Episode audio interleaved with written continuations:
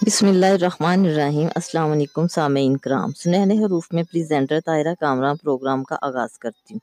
Programme کا آغاز حضرت واصف علی واصف سرکار کی کتاب دل دریا سمندر سے کرتی ہوں۔ آئیے سیگمنٹ کی طرف چلتے ہیں۔ آج کا ٹاپک ہے رات۔ آپ فرماتے ہیں، انسان کی زندگی میں جتنے دن ہوتے ہیں، اتنی ہی راتیں ہوتی ہیں۔ یوں انسان کی نصف زندگی روشنی میں گزرتی ہے اور نصف اندھیرے میں۔ دن کے اجالے اپنے ساتھ اپنے مسائل لاتے ہیں۔ انسان پر قصب معاش کی فکر سورج سے روشنی کے ساتھ ہی نازل ہوتی ہے۔ انسان تلاش معاش کے سلسلے میں گھر سے نکلتا ہے، جس طرح پرندے آشیانوں سے نکلتے ہیں۔ دن کی روشنی حقائق کی روشنی ہے، تلخ ہے۔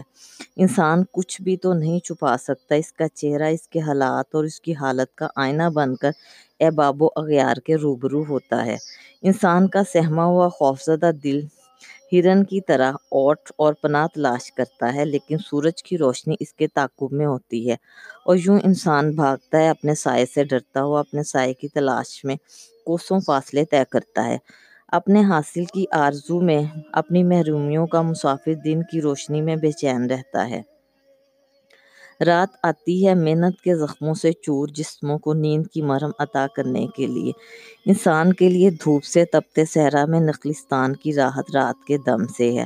رات اپنے پوری سرار دامن میں بے پناہ خزانے سمیٹ کر لاتی ہے، جنہیں وہ اہل دل حضرات کی خدمت میں پیش کرتی ہے۔ سونے والوں کو رات لوری دیتی ہے، جاگنے والوں کی خودی خواں ہے۔ رات عجب راز ہے، یہ راز سب پر آشکار نہیں ہوتا۔ رات انکشاف زمان و مکان کرتی ہے؟ رات کو وقت کے لامحدود فاصلے سمٹ جاتے ہیں۔ رات کے پاس بڑے تلسمات ہیں۔ یہ کبھی لمحے کو صدیاں بنا دیتی ہے، کبھی صدیوں کو ایک لمحہ۔ رات کے پاس وہ قوت ہے کہ یہ ازل اور ابد کو بے وقت ایک نقطے پر اکٹھا کر دیتی ہے۔ راتوں کو جاگنے والے ماضی حال اور مستقبل کی تقسیم سے بے نیاز ہو جاتے ہیں۔ خواصان شب رات کی گہرائیوں سے انمول موتی نکالتے ہیں۔ مشاہدات و حقائق کے موتی۔ یہ حقیقت ہے کہ انسان، یہ حقیقت ہے کہ انسانی زندگی کو احساس و لطافت کی دولت رات کو ملتی ہے۔ انسانیت کا عروج راتوں کو ہوتا ہے۔ بیدار راتیں اشکبار راتیں اور پھر ہر عروج کا انتہائی عروج۔ معراج رات کا عطیہ ہے۔ اللہ نے اپنے بندے کو رات کے عالم میں ہو کے عالم میں سیر کرائی۔ مسجد حرام سے مسجد اقصا تک، بلکہ مکان سے لا مکان تک۔ اللہ سیر کرائے اپنے محبوب کو، تو کیا کیا کرشمہ نہ دکھایا ہوگا؟ کون سا زمانہ ہے جو آپ صلی اللہ علیہ وسلم کے روبرو نہ لایا گیا ہوگا؟ راکب وقت جب زمام گردش کھینچ لے، تو کون سی وسعت ہے جو دامن رحمت کے سائے سے نہ گزرے؟ اور کون سا زمانہ ہے جو محتاج نگاہ رحمت عالم نہ ہو؟ رفتوں اور وسعتوں کو طے کرنے والی نگاہ میں آج بھی وقت کے فاصلے حائل نہیں۔ رات کا اجاز یہ ہے کہ آج بھی پکارنے والوں کو جواب ملتا ہے۔ چشم تمنا، رات کو چشم گوہر بار بنتی ہے۔ چشم بینا بنتی ہے۔ انسان اور حق کی ذات کا تقرب رات کو ہوتا ہے۔ سجدوں کو قبولیت کی سرفرازی حاصل ہوتی ہے۔ مضطرب پیشانیوں کو راحت سنگ در نصیب ہوتی ہے۔ رات کا عالم عجب عالم ہے، خاموشی گویا ہوتی ہے، سکوت نغمہ سرا ہوتا ہے، سناٹے بولتے ہیں، ہم کلام ہوتے ہیں، آئینوں سے عکس آئینہ باہر نکلتا ہے، اور صحرائے تشنا بھی کلزم رحمت سے ہم کنار ہوتا ہوا سیراب ہوتا ہے، سرشار ہوتا ہے۔ رات کی نوازشات کے قصے اہل دل اور اہل باطن کی زندگی کا اثاثہ ہیں۔ رات کی تنہائی میں انسان کی آنکھ سے ٹپکنے والے آنسو زمانہ بدل دیتے ہیں، طوفانوں کا روپ موڑ دیتے ہیں۔ آہ و فغاں نیم شم کے سامنے کوئی مشکل مقام نہیں رہتا، ہر ناممکن ممکن ہو جاتا ہے۔ رات کی خوشبو ہر خوشبو سے بہتر ہے، یہ خوشبو افلاق سے نازل ہوتی ہے۔ رحمت کی خوشبو، کائنات کی خوشبو، بلکہ حسن ذات کی خوشبو۔ یہ خوشبو کاروان شوق کی رہنما ہے۔ جذب و مستی کی تمام رنگین داستانوں کا حرف اول اور حرف آخر یہی خوشبو ہے۔ جب انسان اپنے درد و کرب اور غم و انبا کے بوجھ رات کے خاموش آنگن میں اتارتا ہے تو اسے عجیب احساس ہوتا ہے۔ رات ہی سے سمجھاتی ہے کہ اے نا سمجھ انسان، جسے تو اپنے لیے کرب و ابتلا سمجھ رہا ہے، یہی تو تیرا حاصل ہے، یہی ہے تیرے لیے، تیرے مالک کی طرف سے دولت گراں نمایاں انسان رات کی گود میں ہنستا ہے، روتا ہے اور رات اسے پیش کرتی ہے، اس ہستی کے روبرو جس کو غم زادوں سے پیار ہے۔ یوں رات ایک عظیم محسن بن کر شعور کی زندگی میں داخل ہوتی ہے۔ محدود کو لامحدود سے نسبت راتوں کو پیدا ہوتی ہے۔ انسان رات کے عالم میں کائنات کے بہت قریب ہوتا ہے۔ وہ کائنات سے واصل ہوتا ہے۔ وہ ذرے ذرے کے ساتھ شامل ہوتا ہے۔ وہ ہر ستارے کی جلملاہٹ سے جلتا بجھتا رہتا ہے۔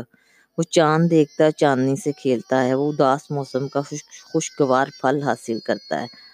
وہ دیکھتا ہے کہ ستارے کروڑوں ستارے پاس پاس نظر آتے ہیں اور ایک دوسرے سے کتنے دور ہوتے ہیں۔ اپنے اپنے مدار میں گردش کرنے والے ہمیشہ اپنے اپنے مدار میں ہی رہتے ہیں۔ یہی کائنات کا حسن ہے اور یہی اس کی بقا کا راز۔ لیکن انسان کی دنیا اور اس کا راز بقا الگ ہے۔ یہاں اپنا مدار اپنا نہیں ہوتا، اپنی ذات اپنی نہیں ہوتی، کچھ بھی تو اپنا نہیں ہوتا۔ کسی کا کہا ہوا کسی اور کا علم ہے، ایک کا چہرہ دوسرے کی تمنا ہے۔ دل اپنا ہوتا ہے اور اس میں درد دوسروں کا ہوتا ہے۔ یاد کسی کی ہوتی ہے، سرمایہ حیات کسی اور کا۔ انسان کی کائنات تو یہ ہے کہ اس کی کمائی بھی اس کی اپنی نہیں، اس کی ذات بھی اس کی اپنی۔ اس کی خلوت بھی اس کی اپنی نہیں، اس کی جلبت بھی اس کی اپنی نہیں۔ جبین شوق اس کی ہے، سنگ در کسی اور کا۔ دل اس کا دلبری کسی اور کی، آنسو اس کے آکبت کسی اور کی۔ رت جگہ کسی کے، چراغ کسی کے۔ انسانی کائنات مربوط سے مبسوط ہے۔ ستاروں کی کائنات تنہا، ہر ستارے کا راہ گزر الگ۔ سب کے مدار الگ، یہ حسن کائنات ہے۔ لیکن انسان کی کائنات کائنات حسن ہے۔ ہمہ رنگ، ہمہ جوہت اور ہمہ سمت۔ سب کی کائنات سب کے لیے۔ رات انسان پر نزول افکار کا ذریعہ ہے۔ رات کی عبادت افضل عبادت ہے۔ جس کی رات بیدار ہو جائے، اس کا نصیب جاگ اٹھتا ہے۔ رات انسان کا لباس ہے۔ انسان پر تیرگی کا لباس ہر لباس کو یکساں کر دیتا ہے۔ رات کو روح کے حجابات اٹھتے ہیں۔ انسان کی روح رات کو انسان سے ہم کلام ہوتی ہے۔ خود شناسی و خود فہمی کے مراحل رات کو آسان ہوتے ہیں۔ رات بہت بڑا راز ہے۔ صحرا کے مسافر پر جب رات آتی ہے تو اسے محسوس ہوتا ہے کہ کون ہے اس خوبصورت کائنات کو بنانے والا۔ اتنی بڑی تنہائی میں انسان رات سے باتیں کرتا ہے، رات سنتی ہے اور خاموش رہتی ہے، یہ عمل جاری رہتا ہے اور پھر یکا یک رات بولتی ہے اور انسان سنتا ہے۔ سنتا ہے اور خاموش رہتا ہے، دیکھتا ہے اور کسی اور کو دکھا نہیں سکتا کہ اس نے کیا دیکھا۔ رات کا راز پہاڑوں پر آشکار ہوتا ہے، اونچے اونچے پتھریلے پہاڑ۔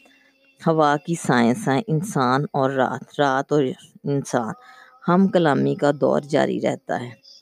رات خود کسی معصوم کی روح ہے، کائنات پر محیط روح۔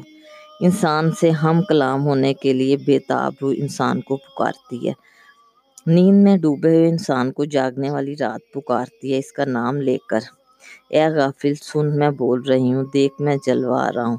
محسوس کر میں تیرے قریب ہوں، بہت قریب، اور تو نیند میں مجھ سے دور ہے، بہت دور۔ رات کا اعجاز عجب اعجاز ہے، انسان پر دعا اور دعا کی مقبولیت کا راز منکشف ہوتا ہے۔ رات کے پاس بڑے خزانے ہیں، بیدار راتیں قوموں کے روشن مستقبل کی ضامین ہیں۔ انسان پر عرفان ذات کی منزلیں آسان کرنے کا دعویٰ ہے رات کے پاس۔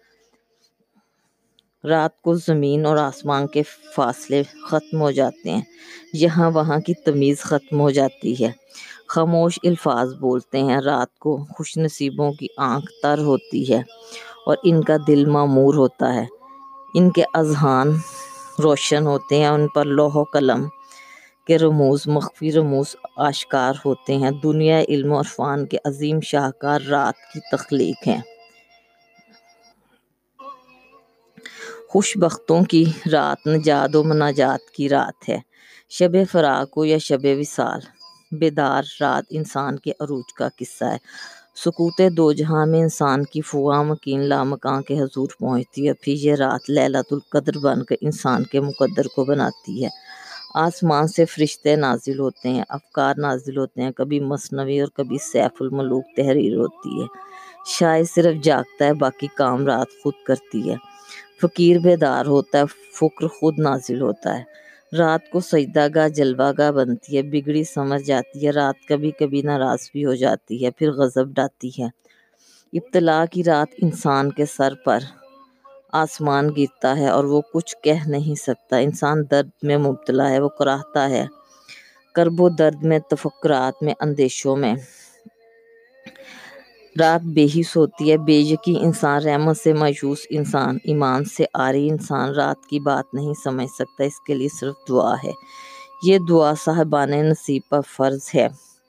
صاحبان علم و عرفان دعا ہی تو کرتے ہیں۔ درد سے تو وہ بھی گزرتے ہیں، لیکن ان کو یقین کی دولت نصیب ہوتی ہے۔ ان کے باطن میں ایمان و امید کے چراغ جلتے ہیں۔ وہ درد کو متائے بے بہا سمجھ کے سینے سے لگاتے ہیں اور اپنے موسنوں کو دعا دیتے ہیں۔ رات انسان کو درد کی بھٹی سے گزارتی ہے، جو اصل ہے کندن بن جاتا ہے اور نقل بھسم ہو جاتا ہے۔ یقین یقین عرفان بن جاتا ہے اور بے یقینی محروم ایمان ہو جاتی ہے۔ اور مایوسی بن کر اپنی نوحہ گر ہوتی ہے۔ اپنے مستقبل پر یقین نہ ہو تو شب بیداری عذاب ہے۔